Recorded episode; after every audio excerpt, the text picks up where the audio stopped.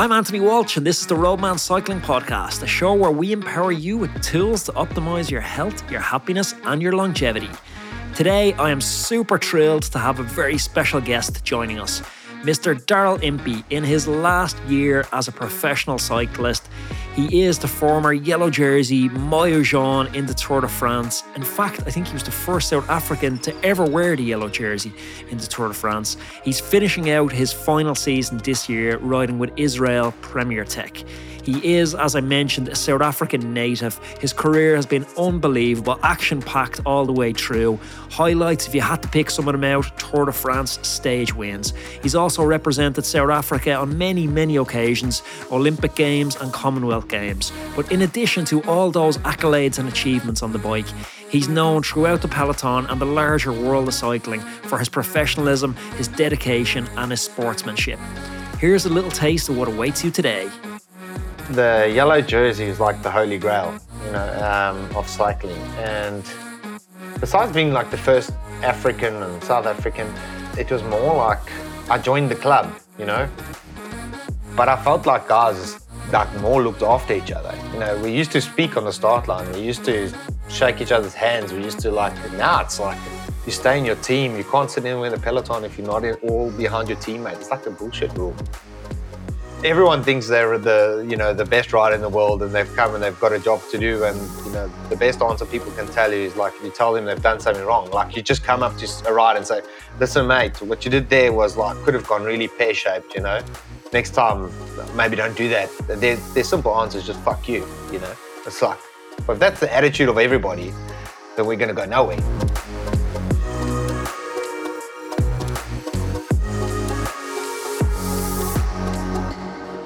Daryl Impey, what's going on? Not much, man. Just uh, I've actually just knocked out five hours out of mental game, mental back and forth the whole day actually. So I've, I've I haven't had the best run into the races that I've actually really liked. So, and with it being the final part of my career, well, final year, it's been it's been a bit of a roller coaster this last three months, to be honest. Are you still motivated to go out and do a five-hour ride, or is there a, you know, you live in Girona, so you're kind of lucky enough with the weather, but it's not always sunny. So do you look out the window and just go, I just couldn't be arsed doing five hours in this bad weather? Uh, you know, like the, the only thing that's actually keeping me going is like I know how hard it is to race, to be at this level, and how bad it can backfire in the race by not training. Um, so, so that's so that's the real that's the real motivator for me at the moment. Is like there's times, of course, I wake up and I go, oh, I don't feel like doing this five hours, or I don't feel like these kind of efforts, or geez, it's the last time I'm ever going to have to probably do efforts like this, so get it done. But it's more like knowing that I go to a race, and if I haven't done the work, it's kind of that's the something that's pushing me to like do the job, because there's nothing worse than, you know, seeing guys in their final years of their career and just hanging at the back and just getting spat every day. So um, it's hard because, uh, like, my motivation used to be I always used to be the guy that was counted on in the end. And now it's not that they don't count on me. I kind of want less pressure, but myself I'm having the battle with. Like, half of me is saying, like, you don't want all the stress, you don't want everything. And then the other half is saying, like, oh, you should be there, you know, like you, you, you were always there and why aren't you there? So it's like, oh, a bit of an up and down period, actually. But it seems like, and you know, we'll get into some of your achievements and Tour de France yellows and stuff through the course of the conversation, but it, it seems like you've gone out the very best way it's possible to go out at the end of the season, like going out on your terms, not going out with like, oh yeah, I'm going to do another year, and then you just can't get a contract and you kind of, you know, become a gravel rider. Exactly. Like, like there comes a time where you got to realize like what the sacrifices are to be a pro, pro cyclist and to to keep up with kind of to keep up with the Joneses in cycling, you know, keep up with the guys that are setting the bar. And things change in your life. You also you'll have a family and you you grow as a person and you have more responsibilities in other other parts of your life. And to do all these things, to be as competitive as your as your competition, it's like, and now it's becoming such a a thing of staying at altitude, more time away from home, more sacrifices. And as you as you know, and as, you, as as I'm sure you've seen other riders, that over the years, there's just no more space for kind of doing all those sacrifices once you're like a father and things like that. So it, it makes it pretty tough when you know, like, oh, to be at that level, to be winning, I know I should be at altitude for three weeks longer, and um, And yeah, when I'm when I know I'm not willing to put in those sacrifices anymore, or I'm not able to put in those sacrifices because the tank's starting to run on empty, then it's, you know, then the reality's there, kind of like, well, instead of just being that guy that gets told he's not good enough, um, rather be rather go out and say, well, I've had a good run and my time is up. Do you think it's uh, your physical body? What are you now, thirty-eight, thirty-nine years old? Do you think thirty-eight. It's the, is it the physical aging process that is the reason someone would have to walk away? Or is it the other stuff that you accumulate as a thirty-eight-year-old, like responsibilities, family, a little bit of, you know, mental fatigue from having to just do the same thing year after year? I think there's lots of things that come into the equation for me. Is like, I've had a lot of big crashes. I've had like probably like three career-ending crashes. Um, coming from back from those has been, you know, has been achievements in the own, but the final one where I broke my pelvis in two thousand twenty-one, that was a big one. It was a big one mentally, but it was also like really hard for the family and to see the kids, uh, you know, go through it because they were older and they could understand it. And for them to see me in a wheelchair and things like that, like it, it was hard to erase that for me, you know. And uh, even last year when I raced the Vuelta, the family came to watch and they were all there just in an, you know, in Holland, just an easy, you know, bunch sprint. And I was kind of at the back and they crashed at the back and I actually crashed in front of them all. And, uh, you know, and then I remember finishing the race and my son was in tears because I've gone through this whole thing. And I'm just not willing to take those risks that are required anymore to be um, to be at that pointy end. Uh, you know, and, and it's not like I, I stopped myself, but it's it's more like the, you know, you're getting tired of getting hurt, man. You're like so you're yeah. tired of putting yourself through that that whole um, through that mindset of like everything's gonna be okay, uh, no one's gonna make a mistake, and we we're seeing guys make more mistakes, and the crashes are bigger, the crashes are faster. And you get to a point where you probably just say, well, geez, I've, I've, I've had enough of that now, you know. Obviously, we raced at entirely different levels, but that was one of my motivations for not riding the bike full-time anymore. I think we make that kind of risk-to-return calculation in our head. And the risk for you earlier in the career, it makes sense because you're like, okay, I can get these contracts, I can have all this financial upside, this living the dream, the fame, the notoriety that goes with it. But as you get closer to the end of the career, it's like, well, I've got a lot of that stuff already. I've basically got as much out of that deal and trick as I can. Now I'm taking all the risk for limited upside. And for me, when I was quite limited talent-wise, like Continental was kind of my ceiling, I felt. When I, you know, I'd race with guys like your teammate now, Michael Woods. Uh, he raced for Garneau-Quebec the same year I was out in Canada. I was looking at him going, we are not the same thing. Like, he's not the same creature as me. He's... He's climbing at twice the speed I am. So I was taking all the risk that guys like that were taking, but I had none of the upside potential because I was never going to step up to World Tour. So when I had one or two big crashes, I was like, you know what, it's it's just not worth the risk to reward ratio. Have you started assessing that differently as your career has progressed? Yeah, for sure. I think the, you know, I've always, I've never really struggled to come back. I've always wanted to come back, and even when I broke my pelvis, I was like, I need to come back because I, I you know, I have a, you know, I have this certain responsibility. I've come to Israel Premier Tech to to do a certain job, and now I'm not able to do it. So there was always this like, like it was just natural for me to to come back. But the the part that you actually don't actually, you know, that you actually don't put together is when it's once you've done it, once you're back in it, and the toll it's actually taken on your body to get there, you actually kind of. While you're doing it, you feel like, oh, everything's okay. But then there comes a point where you just feel like, oh, hold on a second. Like, I've come from far back. I've, I'm back where I am. But, geez, what what toll has it taken on me? And I think that's kind of, I think, why this year I wanted to just, like, take a little bit of a step back to to get out of that. Like, even if it was, like, the team knows, like, I didn't want to be in the pointy end. I wanted to rather help. I wanted to pass on like wisdom to guys like Corbin Strong and things like that um, and, and guide those guys instead. I, like... And I think they kind of got that part where they were like, okay, maybe he's he's just reached the point where he's like tired of sinking his teeth into the, the I call it the death zone or the peloton, because it's like, you know, it, it is does feel like that sometimes. Um, so I, I think that's that's part of one of those aspects that we're talking about. But then like, there's so many, yeah, there's so many things that make you realize like that it should be, you know, the thing is like I feel good about it. You know, there's no bitterness, there's no anything like that. It's more about... Uh, Yeah, I think I'm nervous about what's after cycling, but then I'm also like chuffed at what I've achieved um, over the course of my career. because I look at the fight in there, like a few weeks ago for Milan San Remo, you look at the fight into the bottom of the Cipressa, and I'm just like, there's nothing about that that I'm jealous or envious about. That just looks stressful and dangerous. What's that like to to still be in that fight for position? Or because we're hearing from ex-pros all the time. Like I talked to Christian Van de Velde a couple of weeks ago, and he was like, you know what, I'm glad I'm on the other side of the fence looking at it. He said from the outside, it just looks like they're taking more and more chances. There's less and less respect. Is that your interpretation from the inside? Yeah, I think there is less respect because there's the, the figureheads that in our sport that could have stood up and made examples were the guys that are doing those things, jumping pavements, uh, all those kind of things. You know, that's they were able to do those things and they got away with it. And then slowly, as the nothing happened to those guys taking those kinds of risks, it just started becoming a free for all um, because everybody got away with it.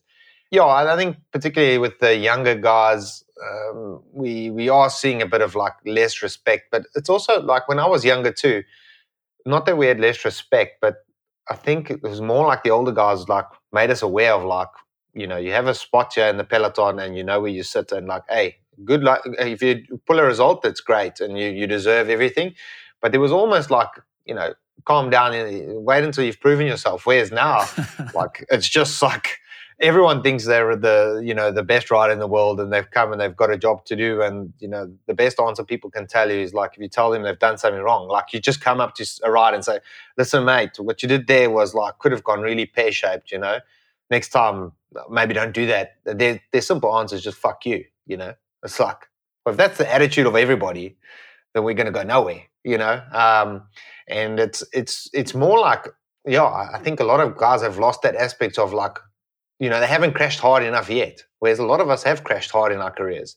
And it's the ones that have crashed hard that go, hey, I don't want to be back there because of your mistake. Um, and that's where I think uh, there is this respect thing. And there's also, I mean, together it's a whole, the, the, the whole U C I, everybody needs to kind of come to a way of trying to sort it out. But the, the, ultimately it's the bike rider's responsibility to look after each other while we're out there. But no, that's not really happening. But I mean, I want to also say, like, when I was really trying to focus on the pointy end, I didn't also get so blindsided by it all. I wasn't so like, wow, it's hectic, it's hectic, because my my I was in like race mode. It was like, I have to be there, I have to be there. There's no other way around it. Whereas I feel like now I'm kind of like, I have to be there, but I probably, I don't, I'm not the chosen son, so I don't need to really be there, you know? So, and that's the like the different part of it is because like, now I'm thinking like, I have to take risks to put so-and-so in position, but I I also don't need to be there actually because it's actually his responsibility to be there too. Yeah, so I look at it like a little bit differently, like now, like now I see more danger. I guess that's that's like what I'm trying to say is I see more danger as I've got older. Like whether or not that same those same dangers were there when I was racing ten years ago, they probably were. But I felt like guys like more looked after each other. You know, we used to speak on the start line. We used to shake each other's hands. We used to like, now it's like you stay in your team. You can't sit in with the peloton if you're not all behind your teammate. It's like a bullshit rule. There's also a weird thing going on with where people want to take outcomes and almost not criminalize them, but really condemn certain outcomes rather than looking at the consequences. And I'll, I'll expand on that to say what I mean. Like we've seen the downhill sprint uh, with Groenewegen and Jakobsen a couple of years ago in Tour of Poland, which was absolutely ridiculous for so many reasons. The downhill sprint, those stupid barriers with the legs out. But Groenewegen deviated from his line a small bit. The consequences of it were tragic. But there's way worse deviations. We've seen Buhani, you know, basically every single bike race he's in with worse deviations from his sprint line than Groenewegen had. But Groenewegen gets punished for the consequences rather than the conduct.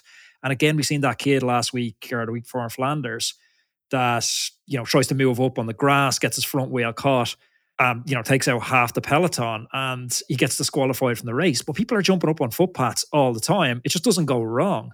I think we need to move away from saying we're only going to punish consequences and actually punish the conduct that's leading to those consequences. Yes, sadly, we're only reacting to when things go bad. I mean, like it should be just a standard thing. Like you go on the pavement that's not on the road, you're you're out, because it's the only way to it's the only way to stop it. I mean, uh, if you're going to go, oh well, he managed to pull it off. Uh, he wasn't so unlucky. Oh, gee, he just slipped through there. Oh, you know. Oh, luckily nothing happened. Then everyone's still going to do it, because I, I can tell you, it's so intense in the peloton right now. Nobody gives an inch. So the only place you can pass now is actually on the pavements. So if they're going to not do anything about it, people are going to risk, people are going to try. It's like speeding fines. Like you're always going to get it. Someone's going to get a speeding fine. Even if you say, listen, you can't speed over eighty, they're still going to get people speeding. Um, so there's still going to be guys pushing the limits, trying to peek through. And I, I like part of me, when I first saw it, I was like, oh, what an idiot. What's he thinking? But then I'm like, well, he actually only moved up. Wellens had just done the exact same move just before him. Yeah, this is the problem, like. And had enough road and jumped on. And sure, like, he cocked it up, this guy, and it was like, the consequences were massive. But, like, I also go, like, well, if you're going to throw him out of the race, you should have thrown all those guys that were on the pavement there out of the race, because, like, they all made it just with enough time. But, I mean, it's it's so difficult these days with directors shouting at you, get to the front, get to the front, and everyone's just so desperate. The desperation is so intense in the peloton that people are willing to do whatever it takes now to get there. You know, like, especially in the classics, it's like the position is everything. And then you're getting like D S M doing what they did. I mean, I don't want to highlight like what they've done, but I mean, ugh, I mean, Trek have done it, Ineos have done it, loads of teams have done it, but it's like when we're actually making those kinds of moves in the peloton and racing like that. Oh, that can you ex- can you expand on that a little bit for people that don't know what you're talking about? Well, D S M in uh, the Ronde van Vlaanderen actually blocked the road completely, so they all got the full team to the front. And once they got to the full team to the front, well, I think it was on the Molenberg, if I'm correct, and then they slowed it right down so that the people at the back of the peloton were going so slow that eventually they had to like unclip. And then once everybody had unclipped, then they decided to accelerate, because they're now everyone's starting from absolute zero up a steep climb. Some of them probably might even have to walk up if it's slippery, you know. For me, that's like, it's not really fair play of cycling. That's not relying on the legs. There's tactics, sure, you know, closing the road or maybe a guy attacks it, but, but to really slow down, the guys actually have to unclip and stop. And I mean, for me, that's like, that's not a fair play thing. And that's why we're getting people doing stupid things like riding on, because you don't want to like miss out. You don't want to be caught out by someone doing something like this. And it's it's down to riders as well, like, you know, and, and whoever made that call.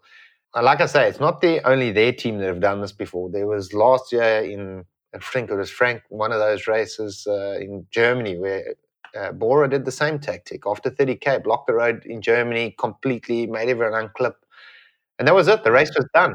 The funny thing with D S M was for that, it was like, it was the first time I'd seen D S M this season. I'm like, oh, D S M. It just highlighted to me how little results they've had this season. When I seen them slowing it all down, I was like, that's purely the act of a desperate team.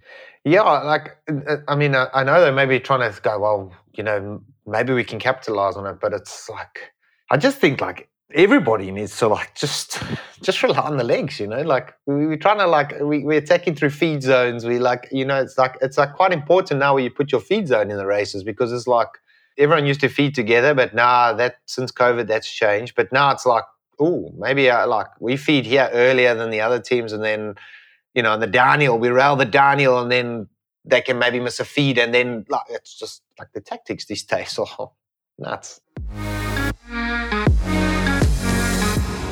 I have a really exciting season of gravel racing planned, some amazing races. I absolutely can't wait for the Migration gravel race over in Kenya, and Badlands in Spain jumps out as another highlight. But I really don't want to slip on this podcast. I'm not going to. I'm sticking to this six days a week schedule that I've promised. So I needed to find tools to make sure that every hour I have available counts. That's why I'm super happy to partner with Wattbike. The Wattbike Atom, it's in the recording studio right beside my desk. If I have an hour free between interviews, I literally just jump on. It's removing all the friction points for me. No more ten minute setup, unfolding legs, banging my knees, trying to get things to connect. It just works seamlessly every single time. The Wattbike Atom, it's also perfect for when I decide to do a Zwift race. It has crisp gear changes, one percent power accuracy, and a max gradient capability of twenty-five percent. Even on the steepest climbs over in Watopia, it's absolutely fine. I'm using like a custom gearing setup. So if I'm riding a particularly hilly route in Watopia, I'll select more suitable climbing gear ratio. If you're looking for an indoor trainer, I couldn't recommend this one any higher. It's the last indoor trainer you're ever going to need.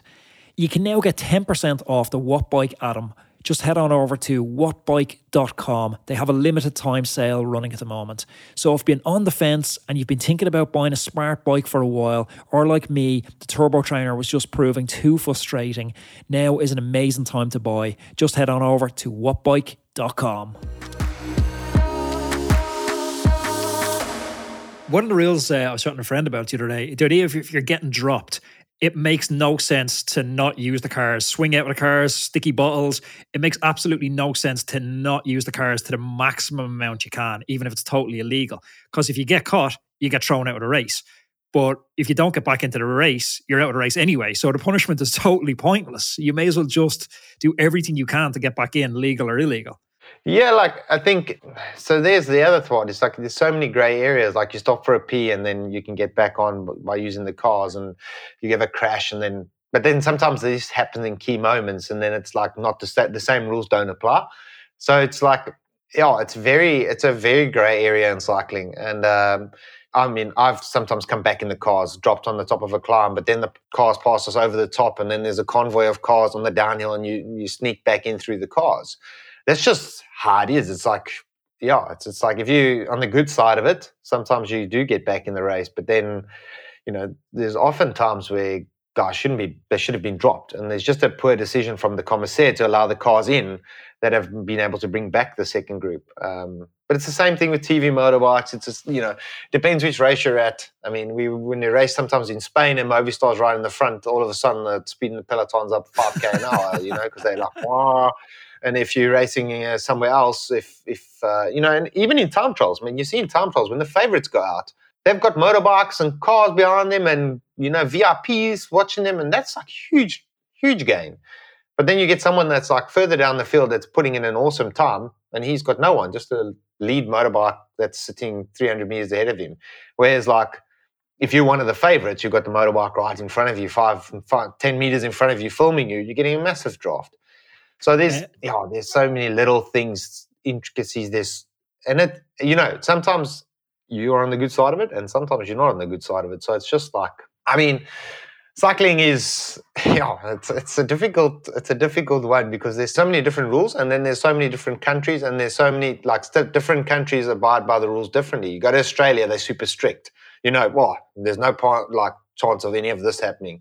Then you go somewhere else and you know it's like it's a bit sh- shady. So it's, it depends who your judge is. But that's why I think the vlogs like yourself, Dowsett, Froome, the vlogs that you guys are doing on YouTube, if anyone hasn't checked out Daryl's YouTube channel, I'll link it in the show notes and stuff. It's brilliant. But they really give people that haven't raced bikes an insight into what it's like because most average Joe Publics who listen to the podcast, they don't know what the morning of a Tour de France stage is like, what your power data or your lack of power data looks like in a Vuelta stage. It's just such a brilliant insight. How has that been? Is it, is it an annoyance having to film? Is it an annoyance to teammates or is it only positive? No, you know what? Like I, um, a lot of the times guys go, geez, you like kind of do it all by yourself because there's certain guys on the team I know I can have a chat with and a bit of a laugh and put a camera in their face and they're comfortable. But then I have to respect the guys that don't enjoy it. You know, it's not like I can, you know, there's a few guys on the team that I can tell like, ooh, they, they won't be keen for this. So I, I kind of just like don't show them or I just kind of do something before they get in the bus or, you know, so I try and I try and really like keep that side of it because the job is to race my bicycle. It's not to get my YouTube channel going. And, and whatever the group is, it's got to work for the group. So particularly when I went to U A E, then we had like Dowsett and Rick Zabel and everybody like last year. And I knew, oh, this is a crew that's like happy in front of the camera and have a bit of a laugh. And we were doing different things. But then you can go to like to the Ardennes where it's like Woodsy Fools going, these guys that don't really like, you know, and rightly so. They, they're focusing on winning Liège and that they're not here to mess around. So you've just got to understand your kind of the group you're in and not be annoying because I think when they see you like, oh, you're doing your thing, but you're not bagging them or whatever, they, they're fine with it, you know. But it, it is a little bit challenging, and it's uh, it's also not something that's done in the peloton by riders. So sometimes you're there with your camera and then you think like, oh, I wonder what these guys actually think, you know. They think like, geez, Chicken Impey is just clowning around here. But I'm, you know, I'm like super serious behind the scenes, but then I'm like, well, this is what it is, and this is what my final years of my career are like, and I'm actually going to film it because I, I want to keep these memories, and then I also want to be able to just like bring a little bit of like humor into the team. But the re- actual reality is, and I know sometimes when you're in the hardcore cycling bubble, it's a different version of reality. Joe Public, you know, Factor sponsor the podcast and they sponsor your team. Like Joe Public who goes out and buys a Factor, by and large, they're not the dudes who are racing one point one races. They're not the guys racing kermesses. Most bike sales are driven from, you know, Sportif, Gran Fondos, Cat fours, Cat threes. They're the vast, vast bulk of cycling participants that sell bikes. And you get the riders who are super, super serious and they think uh, top twenty in a Schilde-Prijs is a phenomenal result, which it is. But most of those people buying bikes don't even know what Schilde-Prijs is. They don't know that's a bike race, never mind who came nineteenth in the twenty twenty-two edition. But they will tune into a vlog on YouTube and buy a bike as a result of that. I think the idea of using social media as a tool to help the sport just grow and be less reliant on philanthropy and goodwill and more reliant on an actual return on investment model. It needs to move towards that in the next few years and find kind of safe parameters that you can create your vlogs in without the looks of, you know, Fuglsang kind of throwing you the dirty eye and going, oh, he's at this again, because it's just net positive for everyone from what I can see. Yeah, I think I think it's I think it is getting better. Like I think a lot of riders now are starting to go, oh, I think as as soon as you start seeing like guys like Froome and all those guys like doing it, it starts to become like, I was chatting with Alex Dowsett about it, it's like starts becoming more acceptable within the peloton, you know?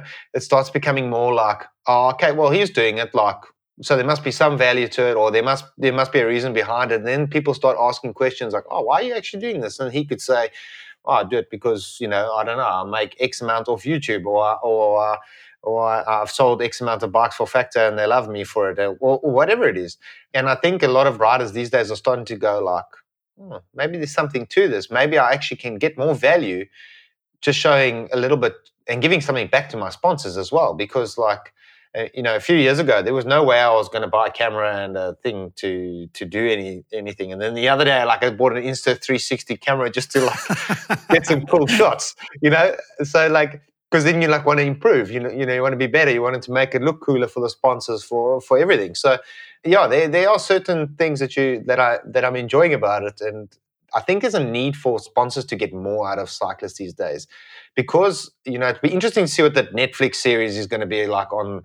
I'm so keen to see, because like when I look at some of the characters there, I go, that are going to be in this thing, I'm like, oh, oh, I want to see. Who is in it? I haven't heard that much about it. Well, it's the one before the Tour de, well, during the Tour de France. So uh, I think there were six or seven teams that had given full access. So it'll be interesting to see, because some of them were really high up in the, you know, I think Jumbo was one of them maybe, or so it'll be interesting to see what it's like there, if it's just talking to management, or if like the riders are really like just kicking back, relaxed, and, you know, giving kind of what you see in the F one thing, which is like, you know, that's what got me a little bit interested in F one racing, because I was like, oh, geez, these guys are having a great time. And behind the scenes, there's like super stressful. And then like, oh, there's some talks of contract, because in cycling, nobody talks about who earns what, what's the deal going to be, a deal breaker, or this guy's getting shafted. It's just like, it's all like kept hush hush till like last minute, you know, whereas like F one kind of opened its world to everybody a little bit. And yeah, it was quite cool to see. I had a chance to chat with the Factor founder, Rob Gitellis, on the podcast. It's worth going back to check out that episode. I was super impressed with him personally. Factor are really pushing the boundaries of what's possible with aerodynamics in bike design at the moment. But they're doing it with a social conscience, and that's what's so impressive for me. They're mindful of that environmental impact, paying employees a living wage, and resisting the urge to relocate production, like so many competitors, to lower-cost labour markets. I'm super proud to be riding Factor bikes for the upcoming season. If you're considering buying a bike for yourself, pop me a D M over on Instagram or over on Twitter, and I'm going to give you a personal introduction to the guys at Factor and make sure you get the very best possible experience. why does no one talk about contracts? Because I, I know the one that we've heard talked about and kind of, I think he's been so wrongly hammered for it, is Froome's big contract with Israel. Like, Froome, since I started watching cycling, he's one of the greats. You know, he's won five Tour de France's.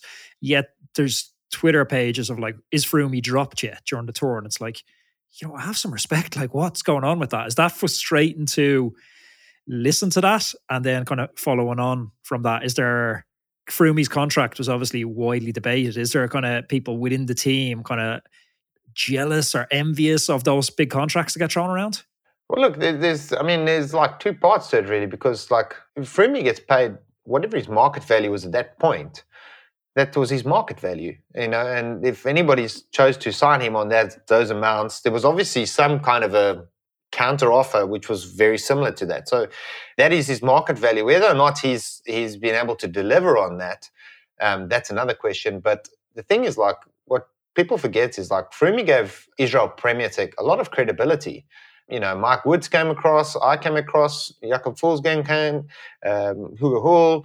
We've had like Simon Clark. We've, so there was a there was a huge shift of riders that came across because of Froome, and that's also part of it. And also, whenever you go to the Tour, whenever you go anywhere, any other race in the world, there's still people that love Froome. They hang all out for him. You know, scream his name. It doesn't matter if you've come there with the previous winner, and if Froome's there, he's still the priority.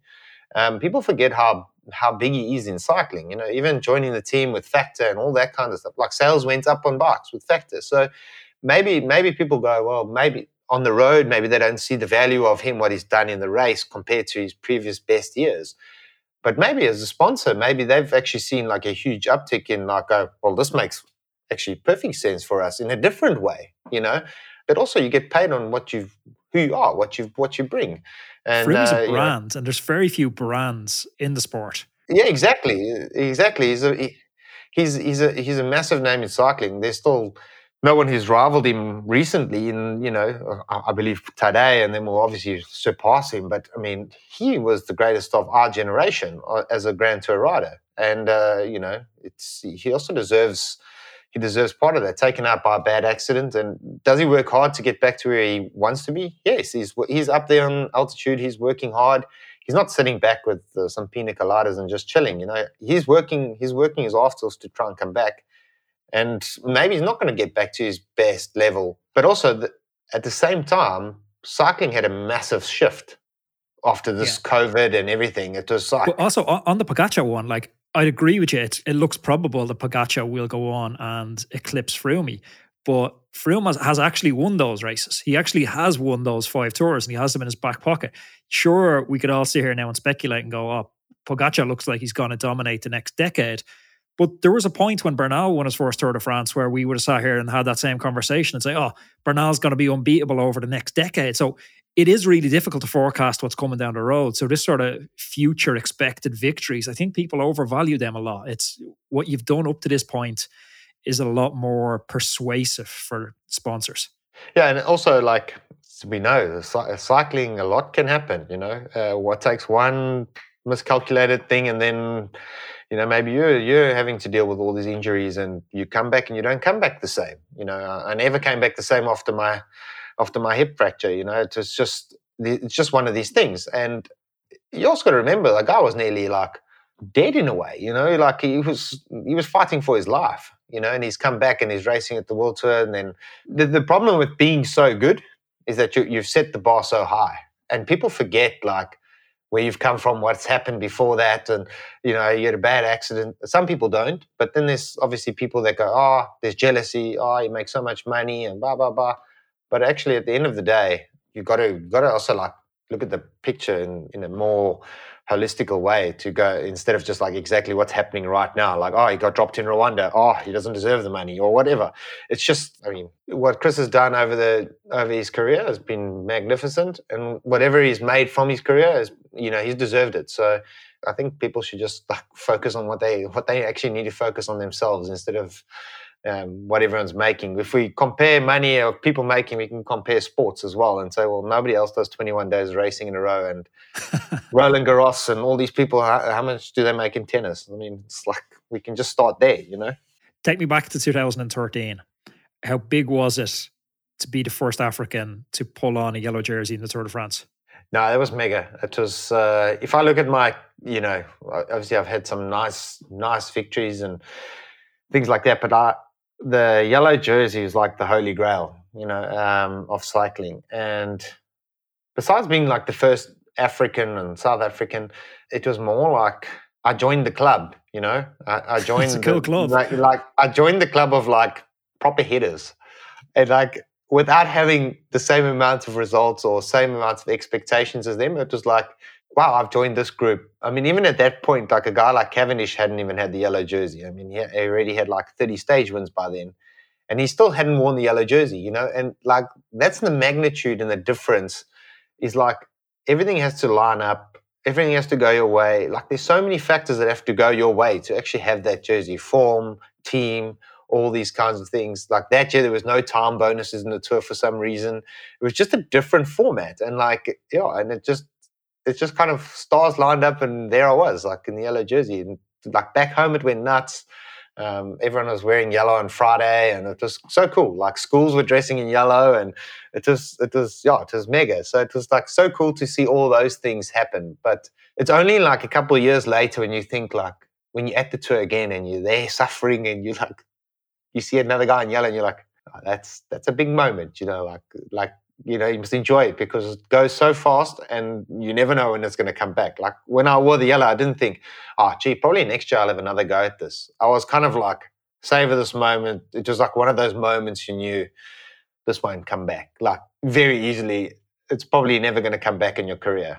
And that's an amazing awareness to have though at that time, because I think as athletes, there's downsides and upsides to being so goal-focused within cycling. Like, I chat to people in the business world sometimes and, you know, they've got a good grasp on key performance indicators and where they should be moving. But when you look at cyclists, no one has a grasp on goal setting like cyclists. You know exactly why you're going out the door today, what the goal is from today's session, how it fits into the week's plan, what the early season targets are, like goals around diet, goals around sports psychology, just goals all over the place. When you get to a moment like that, to have that E Q to go, it might not ever get any better than this. This is the summit of the mountain. After this, I'm walking back down the far side. Sure, your, your level's not going to drop huge, but you're at the peak right now. You're on the descent after that. That takes a massive emotional intelligence to understand that. Yeah, I think I think because I, I was never thinking about it. So like I, I was never like, I'm sure you can go, gee, I dream about wearing like, but like I never thought, oh, one day I want to wear the yellow, because it like just seemed just seemed so far out of out of range of like uh, you have to be a great climber or a sprinter to get it, you know. And and it was just like that was just the year that things just lined up and we were there, and it was yeah, it just panned up. But I think like I, I never like I never obsessed about it or anything like that. But obviously, one when I had it, I was so caught off guard, I didn't actually know what to do. Like, I, I switched off my phone, and as I switched it on, it just started ringing again. And then I'd be like, wow, this is nuts. Because, like, people back home are just trying to phone, phone, phone, get a, you know, interview, this, that. I was never ready for that kind of hype or anything like that. But it was fantastic. Like, you know, like, I remember once I lost the yellow jersey, that hype died straight away. It was like, whoop. I mean, even the day I still had the yellow, and, and I knew I was going to lose it that day. I didn't know I was going to lose it to Froome. I knew I had a good chance of losing it to him. Another African. Yeah, and and I, I like there was no journalist outside the bus that board. Even though I had the yellow jersey, there was like no one. I remember going, oh, so they obviously know I'm losing it today. You know, it was just like reality, like straight away, like, okay, we don't have to ask him any questions. We know he's going to lose today, so like we'll move on. You know, and and for me that was like the. the reality straight away, like, okay, cool. You're back down to earth, and it's like, yeah, you know, this is the way it is.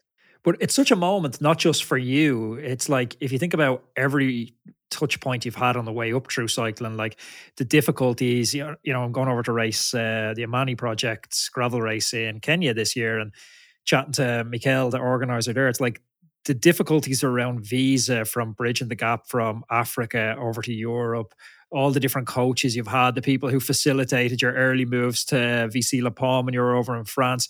Like, so many people are involved in that moment, and they all have a smile on their face that day. So as much as it's a personal amazing achievement, it's a collective amazing achievement for everyone who's had an inter- a positive interaction with you on the way up. For sure. That's like the... You know, it's, it's, I think it's just like, like, particularly for my family, my dad, and, you know, who loves racing. And then, you know, my brother and all that kind of stuff, my mom. There was just like everybody who played a part that day felt like touched, I think, you know, in a little way. Like they felt like I was part of that, you know, that, that was like amazing to be a part of. And like, even when I got the messages from people, I like made sure like I replied to everybody because I knew like, oh, these guys have like, they've also sent me messages on the tough days, you know, like, oh, come yeah. on, mate, you'll get through.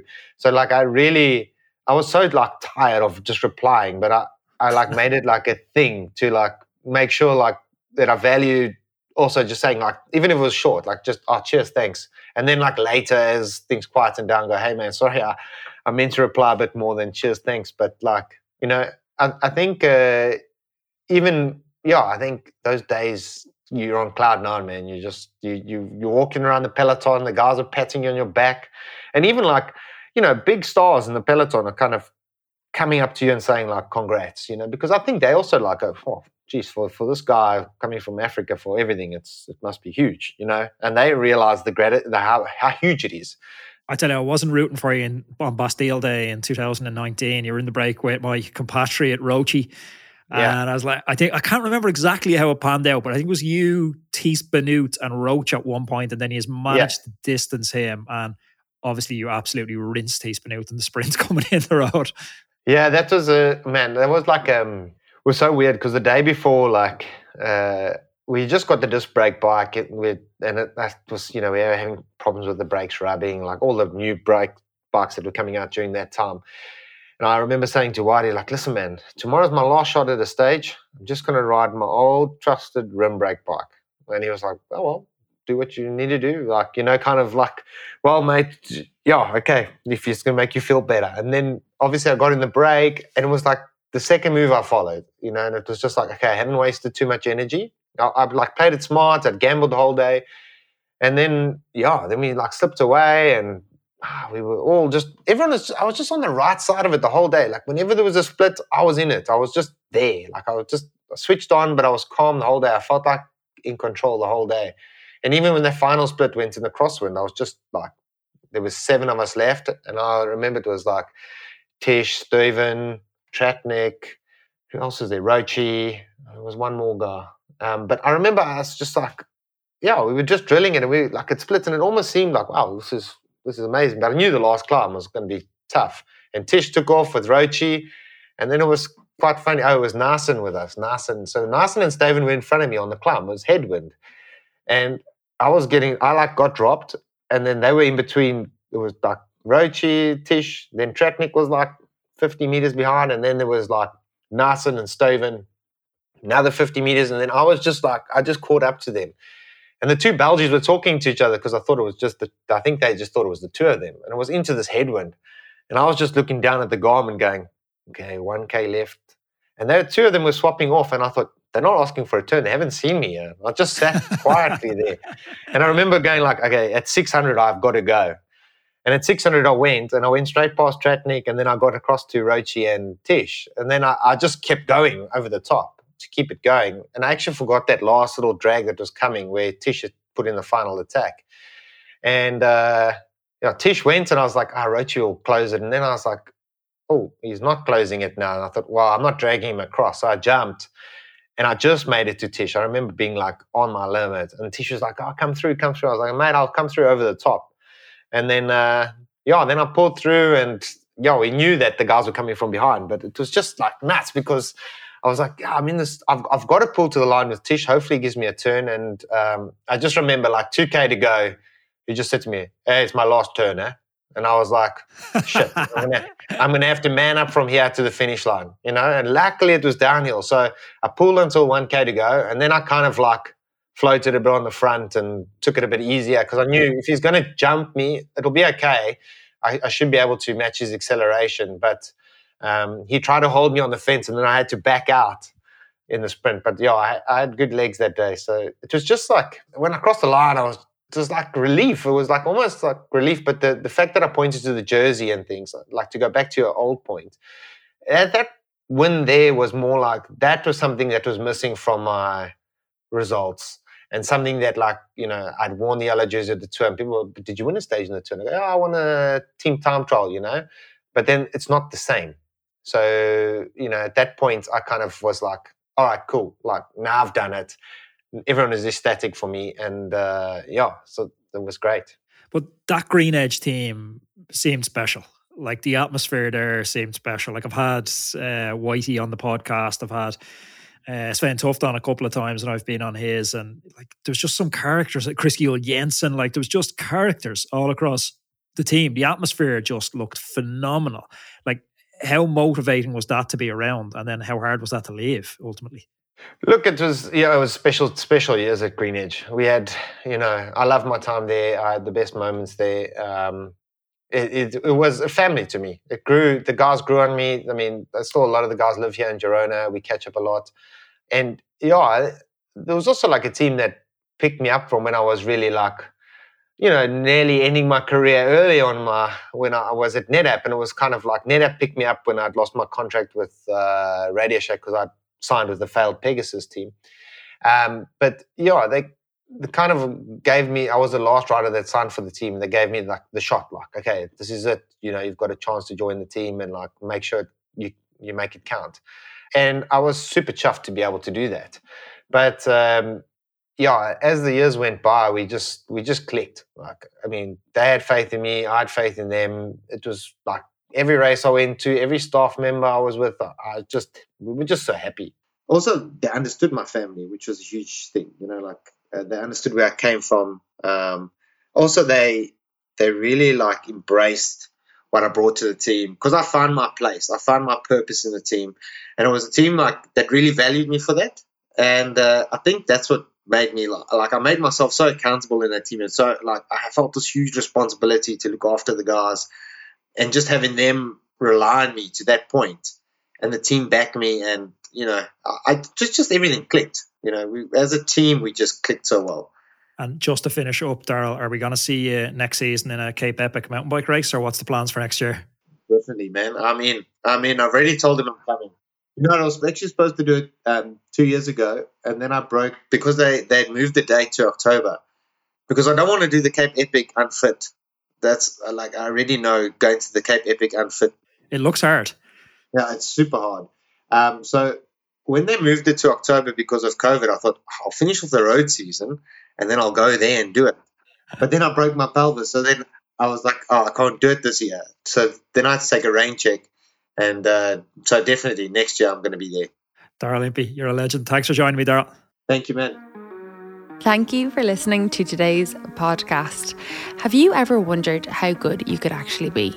Each of us has a unique set of circumstances with work, family, and social obligations, but we all still want to fulfill our potential in cycling.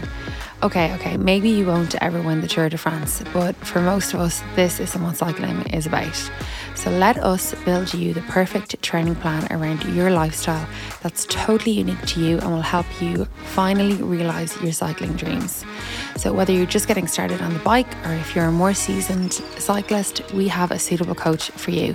So why not schedule a call with us and we can have a chat about how we can help you go further than you ever dreamed of in your cycling and fitness goals.